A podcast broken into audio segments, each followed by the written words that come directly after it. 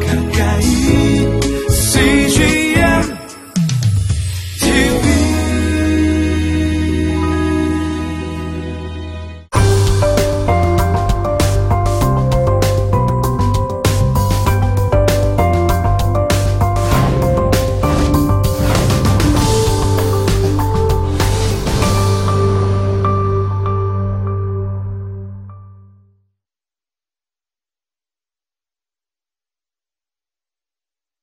여러분, 우리가 어떤 신용을, 잔치를 벌이고 있는 신용을 하든지 무슨 신용을 하든지 할 수는 있겠죠. 그러나 본질적으로 우리가 돈으로 혹은 우리의 권세로 만들어내는 기쁨은 진정으로 인간의 깊은 갈망을 채워주지 못합니다. 그게 인간의 죄인의 딜레마입니다. 예수님께서 오신 목적은 그 기쁨을 회복시킬 뿐만 아니라 충만하게 주시기 위해서 오신 것입니다. 예수님과 인격적인 관계를 맺는 참된 믿음은 참된 평안과 기쁨을 줍니다. 예수님과 나의 진정한 인격적 관계 속에서의 믿음이라고 하는 것은 믿는 자의 심령에 기쁨과 만족과 평안을 주는 것입니다.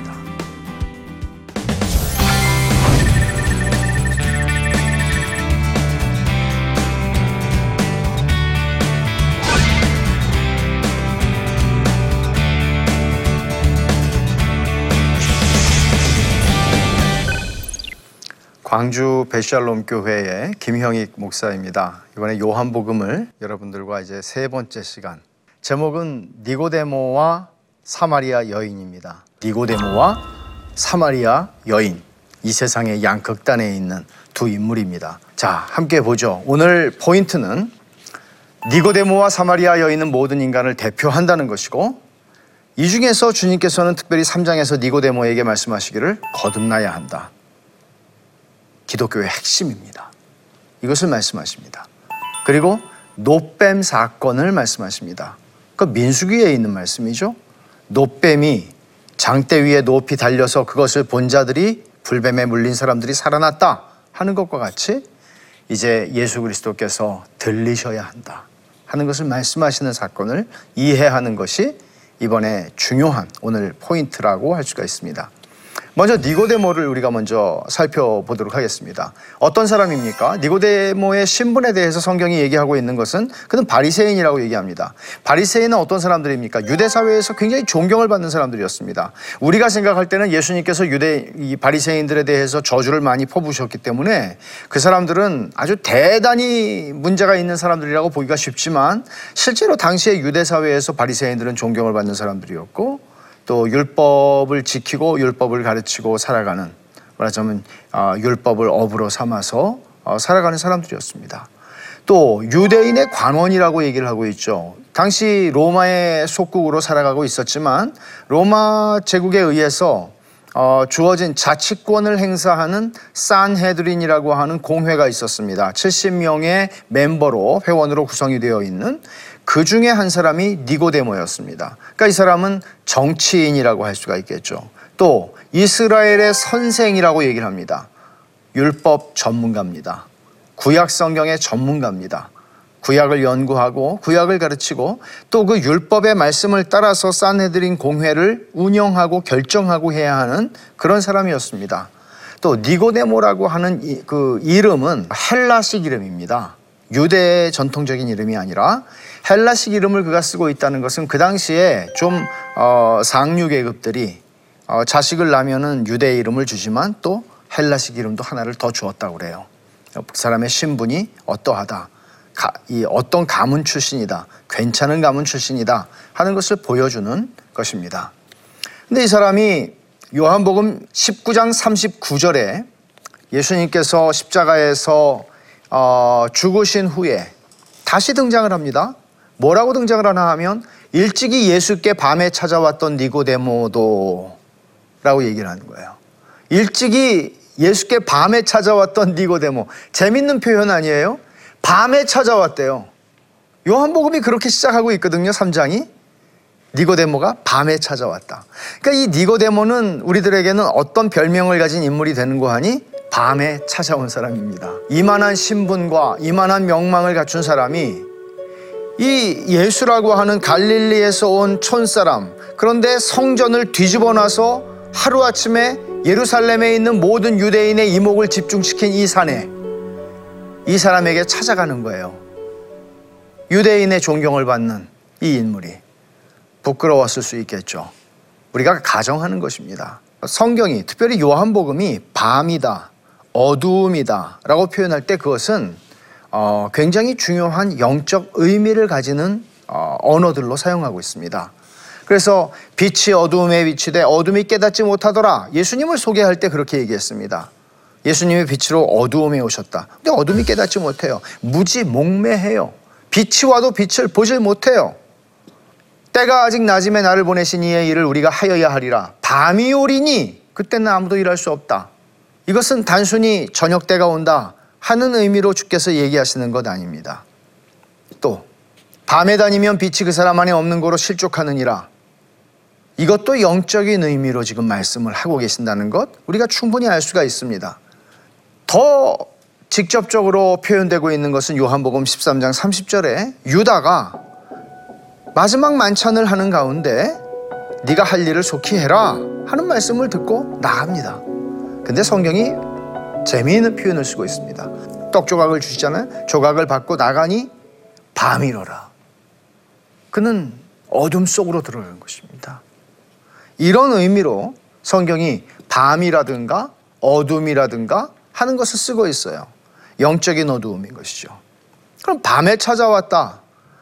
이 니고데모라고 하는 사람 자신이 율법 교사였고 종교적으로나 사회적으로나 모든 면에서 갖추어진 사람이었음에도 불구하고 그는 영적으로 무지한 사람이었습니다. 그래서 율법은 알았지만 하나님은 알지 못했던 사람이었고 구약 성경이 다 예수 그리스도에 대해서 말씀하시는 것을 그는 예수 그리스도를 알아보지 못합니다. 그래서 밤은 무지함이고 아, 어두움을 사랑하여 빛을 미워하고 빛으로 나오지 않을 만큼 도덕적으로는 악한 것입니다. 근데 그 밤에 니고데모는 찾아왔습니다. 그리고 밤에 찾아온 이 인물인 니고데모는 영적으로 무지한 사람입니다. 이스라엘의 종교 선생임에도 불구하고 영적으로 무지한 사람입니다. 말하자면 이런 사람에게 주님께서 하신 말씀이 뭔가 하면 예수께서 대답하여 이르시되 진실로 진실로 내게 이르노니 사람이 거듭나지 아니하면 하나님 나라를 볼 수 없다라고 말씀하시자 우리가 다 아는 바와 같이 무슨 소리를 하는지 이해를 못 합니다. 이 거듭남이라고 하는 내가 거듭나지 여기 거듭난다고 하는 말은 사실은 어, 다시 난다라고 하는 의미와 함께 위로부터 난다. 요한복음 1장 12절에 하나님의 자녀가 된다. 그 무슨 말이에요? 하나님께로서 낳는 자가 된다. 하나님이 낳으시는 자가 된다는 얘기죠. 다시 태어나야 한다. 거듭나야 한다. 이 거듭남이라고 하는 진리는 기독교의 핵심 교리입니다.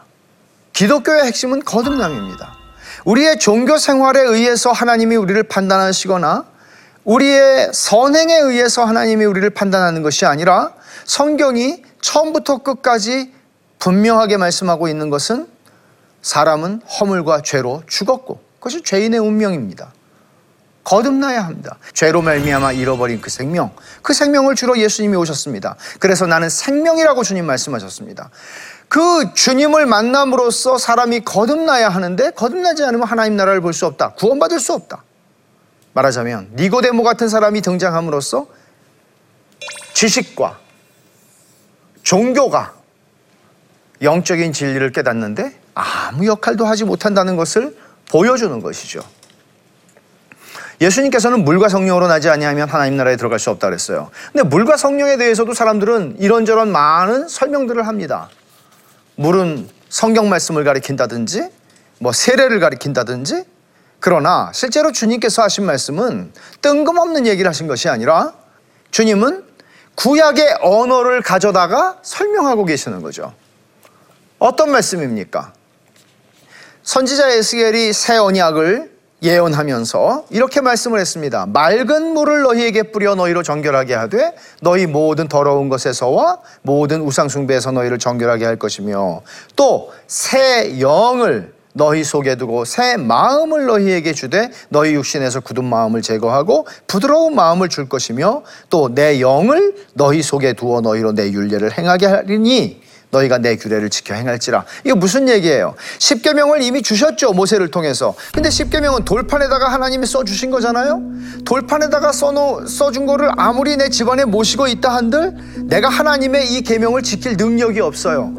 그래서 하나님께서 에스겔을 통해서 이제 메시아를 통하여 내가 너희들에게 거듭남의 은혜를 베푸실 것을 말씀하시는 것입니다. 그 거듭남이라는 것은 맑은 물을 너희에게 뿌려서 새 영을 너희 속에 두고 말하자면 너희의 신비 마음에 하나님의 계명을 기록하여서 내가 하나님 말씀을 지키고 싶게 만들겠다. 그게 어떻게 일어나는 거죠? 성령님께서 우리를 거듭나게 하실 때 그런 일이 일어나는 것이고 그러니까 우리 차원에서 보면 항상 내가 믿는다. 내가 믿어서 구원받는다. 근데 주님이 하시는 말씀은 뭐예요? 거듭나지 않으면 네가 바리새인이든 이스라엘의 선생이든 네가 공회원이든 상관없다. 네가 교양을 가진 사람이든 종교인이든 배운 사람이든 상관없다. 교회 생활을 평생을 하는 것 가지고 되지 않는다. 거듭나야 한다. 그 거듭나는 것은 내가 낳겠다고 날 수 있나요? 내가 원해서 나온 사람 있나요? 그것은 하나님께서 우리를 낳으시는 겁니다. 이것을 주님께서 어, 지금 니고데모에게 말씀하신 것입니다. 그러니 고린도전서 2장에서 말씀한 것처럼 오직 하나님이 성령으로 이것을 우리에게 보이셨으니 성령은 모든 것, 곧 하나님의 깊은 것까지도 통달하시느니라. 성령이 아니면 깨달을 수 없다는 얘기를 하시는 거죠. 사람의 일을 사람의 속에 있는 영외에 누가 알리요? 이와 같이 하나님의 일도 하나님의 영외에는 아무도 알지 못하느니라. 우리가 세상의 영을 받지 아니하고 하나님으로부터 온 영을 받았으니 이는 우리로 하여금 하나님께서 우리에게 은혜로 주신 것들을 알게 하려 함이라. 그러니까 영적인 일들을 깨닫는 것은 성령으로만 할 수 있다. 하는 것을 주께서 말씀하시는 것인데 그렇다면 니고데모는 그렇게 갖추어진 사람일지라도 아무것도 깨닫지 못하는 것이죠. 주님이 하시는 말씀을 깨닫지 못합니다. 어떤 면에서 그는 모든 것을 아는 사람이었으나 예수 그리스도를 알지 못했습니다. 요한복음을 쓴 목적입니다. 두 번째 등장하는 인물 사마리아 여인입니다. 사마리아 여인. 이 여인은 니고데모처럼 그녀의 이름이 소개되고 있지 않습니다. 이름은 있었겠죠, 물론. 사마리아 댁, 뭐 그런 것일 수도 있겠지만 이름은 있었을 겁니다. 이 여인을 설명하고 있는 이 두 단어에서 우리는 이 여인이 어떤 사람인지, 이 사람이 어떤 사람인지를 봅니다. 사마리아인. 주전 8세기에 북왕국 이스라엘이 아수르에게 멸망했습니다. 그리고 아수르의 그 이주 정책은 자기들이 정복한 나라의 백성들을 다 섞어 놓는 것입니다. 민족의 혼을 말살하는 것이죠. 그래서 외국인들이 북왕국으로 왔습니다. 그 사마리아예요. 그리고 이스라엘에 살던 본토 백성들은 또 다른 나라로 다 흩어졌습니다. 그래서 실제로 북왕국을 형성하고 있던 열 지파는 다 없어진 겁니다. 그래서 사마리아의 새로운 이주민들과 또 남아있는 사람들과 살면서 역사적으로 형성된 게 혼혈 사마리아인들이었습니다. 그러니까 이 사람들이 나중에 바벨론에서 유대가 해방이 되고 유다 백성들이 돌아왔을 때 성전을 짓는다, 성벽을 재건한다 할 때 다 와서 자기들도 같이 껴달라고 그러죠. 너희하고 같은 편이다. 그러나 거절당합니다. 왜 그래요? 유다 사람들이 볼 때 사마리아 사람들은 우상을 섬기는 사람들이었습니다. 물론 그들은 북왕국에 있던 여호와 신앙을 그대로 가지고는 있었으나 자기들의 신들을 함께 섬기고 있었던 일종의 혼합 종교를 형성한 겁니다. 이런 상황이었고 또 하나는 여인이라는 것이죠.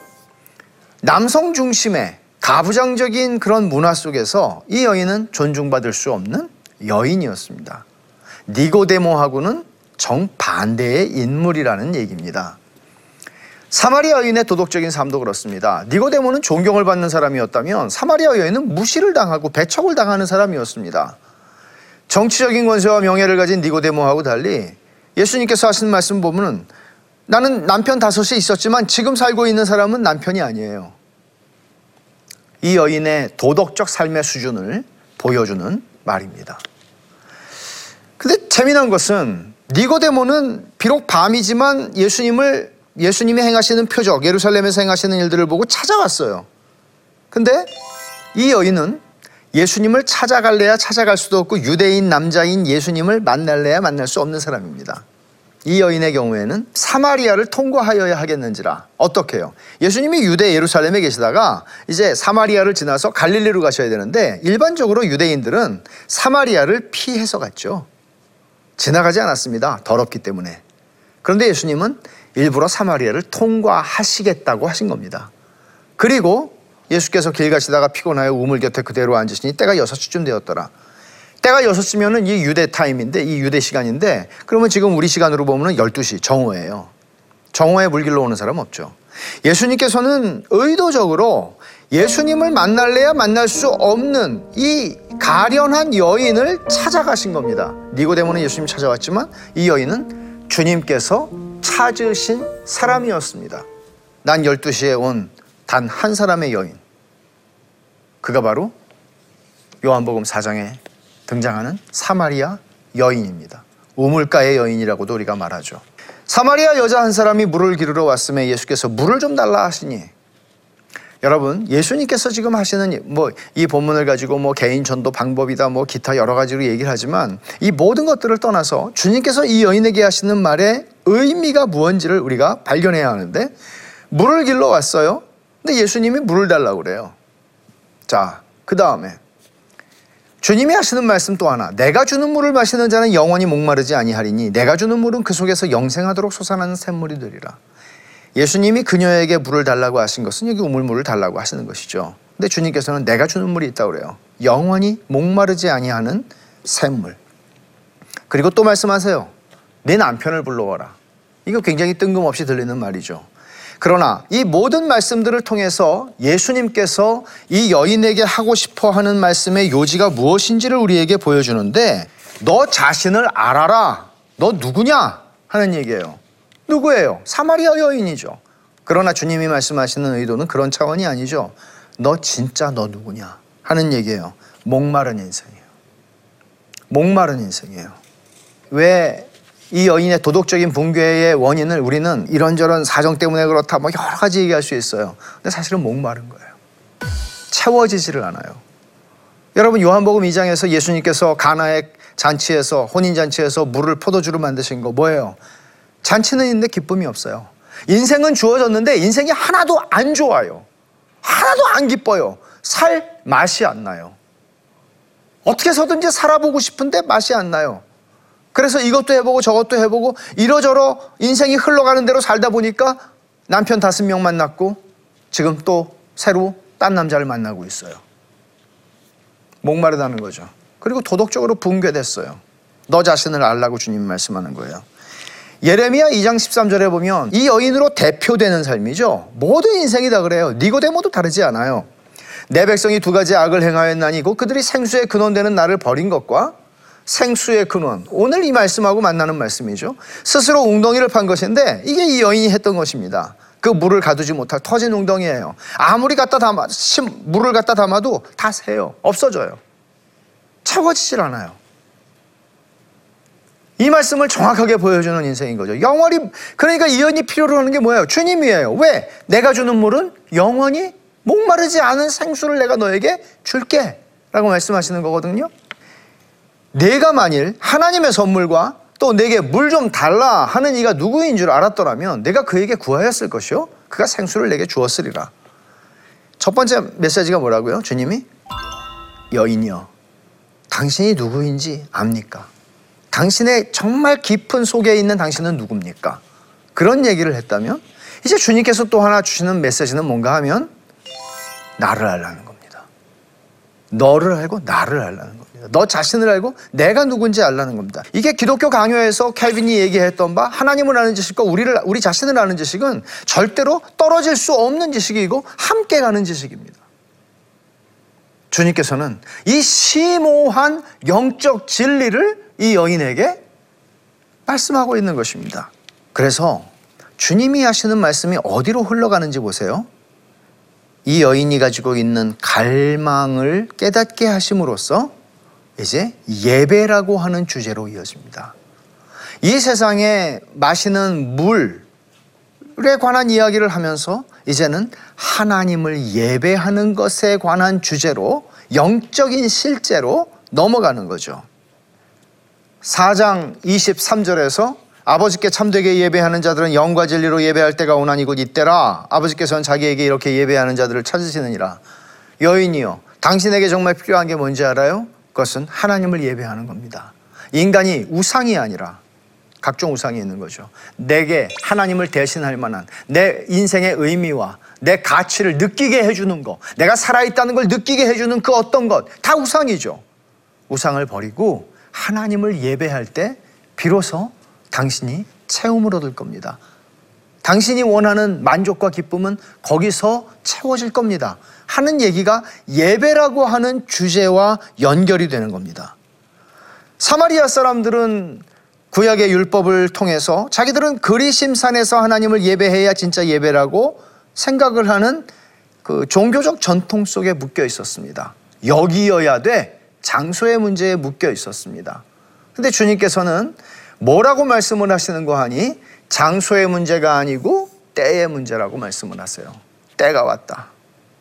이제는 너희들이 생각하는 형식과 너희들이 생각하는 장소와 너희들이 생각하는 그런 것이 아니라 이제는 영과 진리로 예배할 때가 왔다. 하나님은 영이시니 예배하는 자가 영과 진리로 예배할지니라. 고 말씀하세요. 진짜 사람 안에 있는 영으로 생각한다면 우리가 우리의 마음과 우리의 아, 성품과 우리의 뜻을 다해서 하나님을 예배하는 것입니다. 전심으로 예배하는 것입니다. 우리의 감정과 정서와 모든 것을 가지고 하나님을 예배하는 것입니다. 또 진리로 예배한다는 것은 어떤 의미입니까? 잘못된 전제와 개념으로 말미암아 우상 숭배에 이르는 예배가 아니라 하나님을 아는 참된 지식이 없이는 하나님 예배할 수 없다는 거예요. 여러분, 우리의 예배의 한계가 뭔지 아세요? 그것은 하나님을 아는 지식이 일천하면 우리의 예배도 천박해집니다. 하나님을 아는 바른 지식이 우리의 예배의 질을 결정합니다. 그런 의미에서 영과 진리로 예배하라고 하는 말씀을 잘 새겨야 합니다. 우리는 항상 분리시킵니다. 성령으로 예배해야 한다고. 진리로 예배해요. 주님은 분리시키지 않고 영과 진리로 예배하라고 말씀하십니다. 진리라고 하는 말씀을 우리가 주의 깊게 생각한다면 이것은 우리의 종교적인 감정이나 흥분하는 것이나 이런 것들에 의해서 결코 대치될 수 있는 게 아닙니다. 아무리 흥분이 크다고 해도 어, 거룩하지 못한 예배가 될 수 있는 것이에요. 그래서 사마리아 여인에게 주님께서 주시는 교훈은 목마르니까 물 길러 왔죠. 근데 매번 와야 되죠. 근데 주님께서는 내가 주는 물을 먹으면 목마르지 않는다. 결국은 예배라는 것과 이 목마름이라고 하는 것, 이거 굉장히 중요하게 만나는 두 가지 개념인데, 목마름이 깊어야 하나님을 예배합니다. 우리가 누군지를 알아야 하나님을 예배합니다. 사마리아 여인처럼 내가 누군지 알아야 하나님을 예배하는 거예요. 배부르면 예배를 못해요. 저는 니고데모라고 하는 사람이 정말 이 여인처럼 배고픔을 알았을까? 다양하잖아요. 본질적으로 하나님 앞에서 하나님 없는 인간은 다 배고프고 목말라요. 근데 목마르다는 걸 아는 사람이 있고, 아니, 안다는 거는 많이 망가진 거죠, 사실. 근데 망가지지 않은 채 그거를 다양한 교양과 학문과 성공과 이런 것들로 채워갈 수 있어요. 나 괜찮아. I'm okay. 그러나 본질상 우리는 다 목마른 자들이고 주님을 필요로 하는 자들입니다. 이 여인이 회심을 합니다.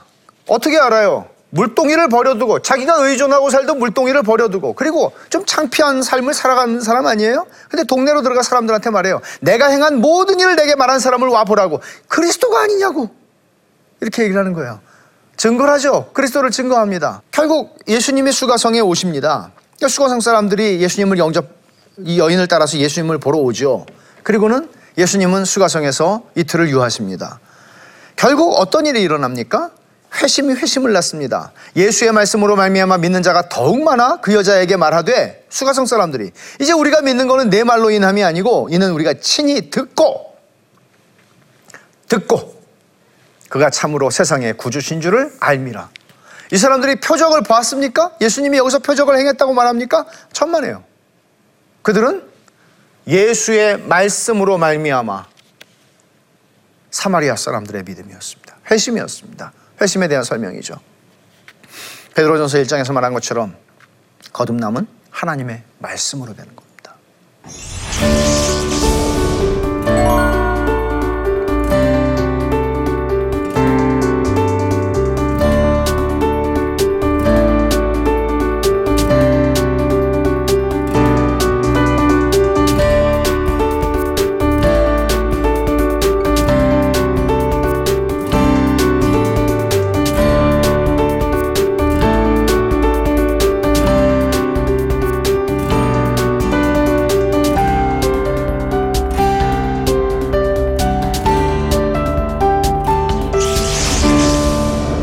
예수님께서 두 번째 표적을 갈릴리 가나로 다시 갈릴리 가나로 오셔서 두 번째 표적을 행하십니다. 가나에서 그래서 왕의 신하의 아들을 고치시는 얘기인데 가버나움에서 가나까지는 약 40km 정도 거, 거리입니다. 지금 같으면 40km 아무것도 아니지만 당시는 굉장히 먼 거리죠.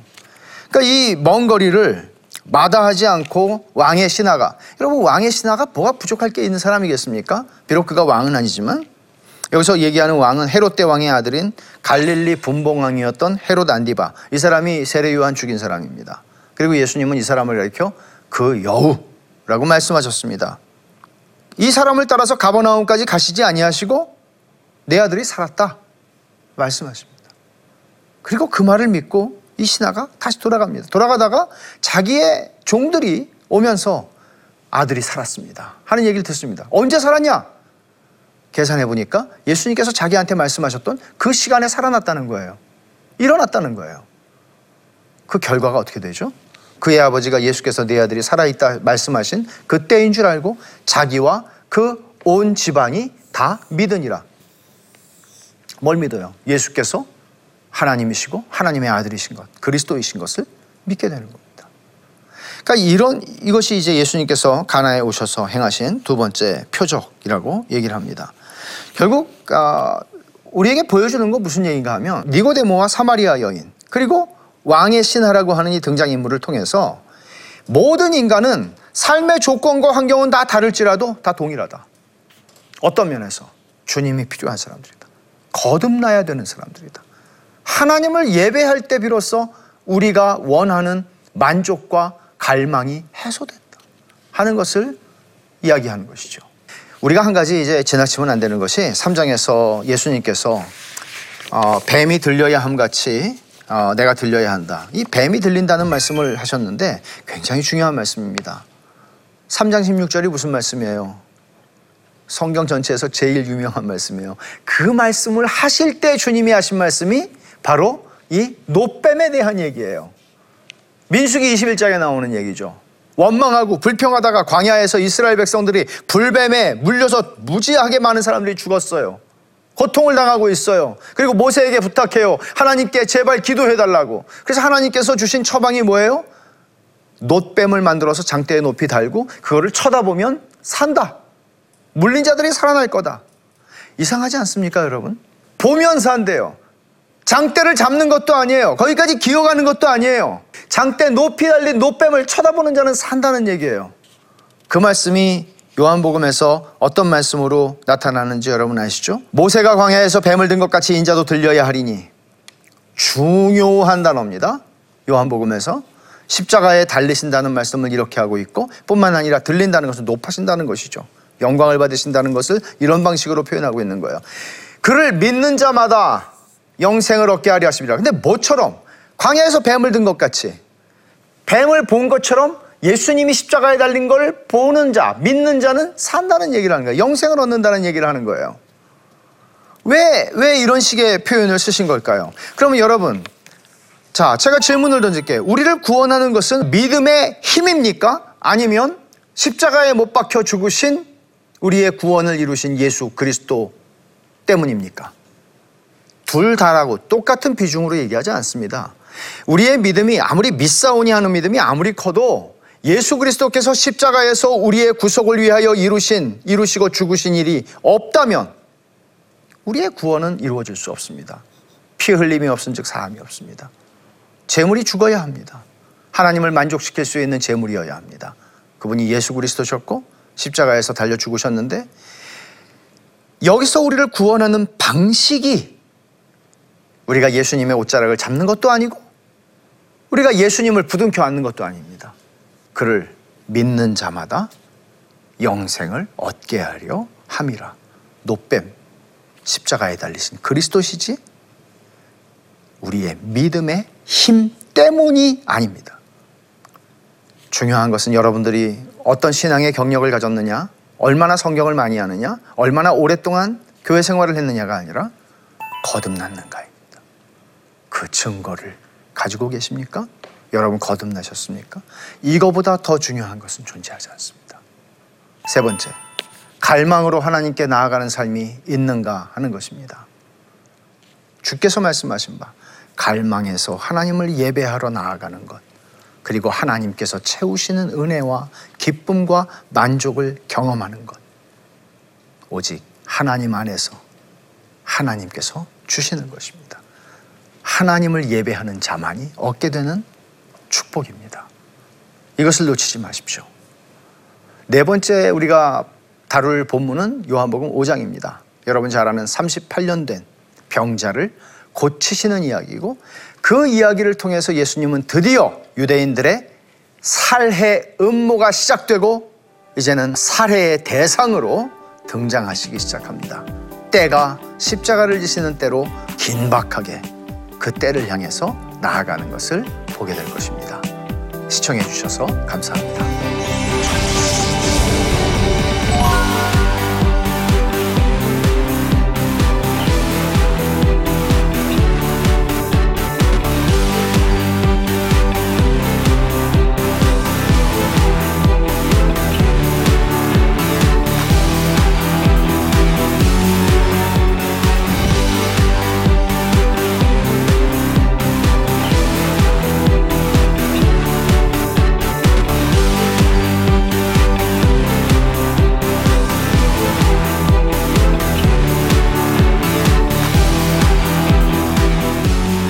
이 프로그램은 시청자 여러분의 소중한 후원으로 제작됩니다.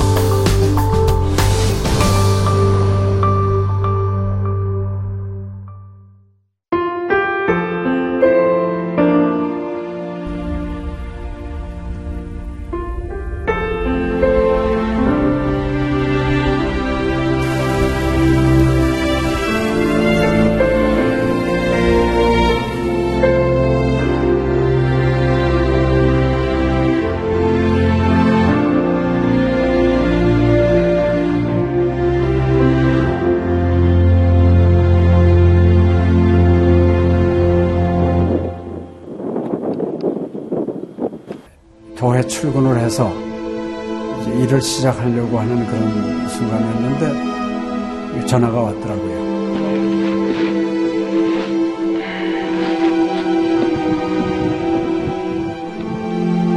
떨리는 음성으로 어, 우리 김성호 선교사가 그 지방사역 나갔다가 전기 사고로 예, 소천을 했습니다.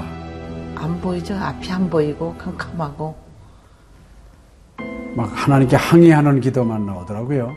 하나님 이럴 수가 있습니까?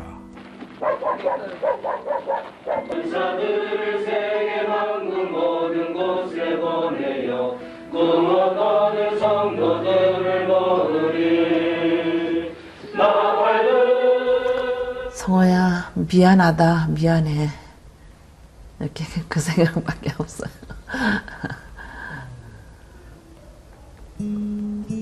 잘못해준 거에 대해서 미안해요. 그냥 예. 잘해줄게 이렇게 빨리 갈 줄 알았으면 좀 더 잘해줄 걸. 아이고, 내가 죽였구나. 내가 아들을 죽였구나. 몽골에 가라고 권했는데, 권하지만 않았으면은 아무 일도 일어나지 않았을 텐데, 걔가 살았을 텐데, 그 죄책감이 막 일어나더라고요.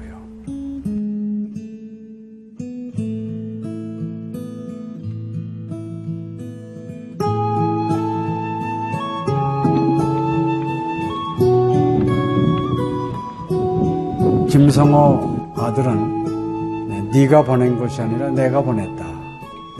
하나님께서 아들을 보내셨다고 하는 그런 음성으로 저희가 들려지는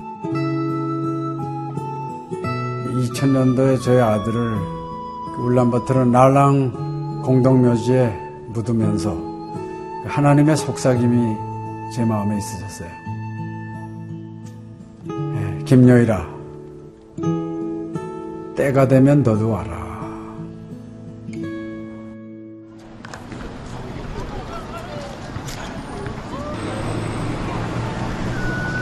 우리 운이 웃을. 허연. 머니 눈과 귀 눈. 이제는 여러분들은 새로운 시점을 해요. 아다 먹기 싫을 때 봤어. 그걸 확실히 내가.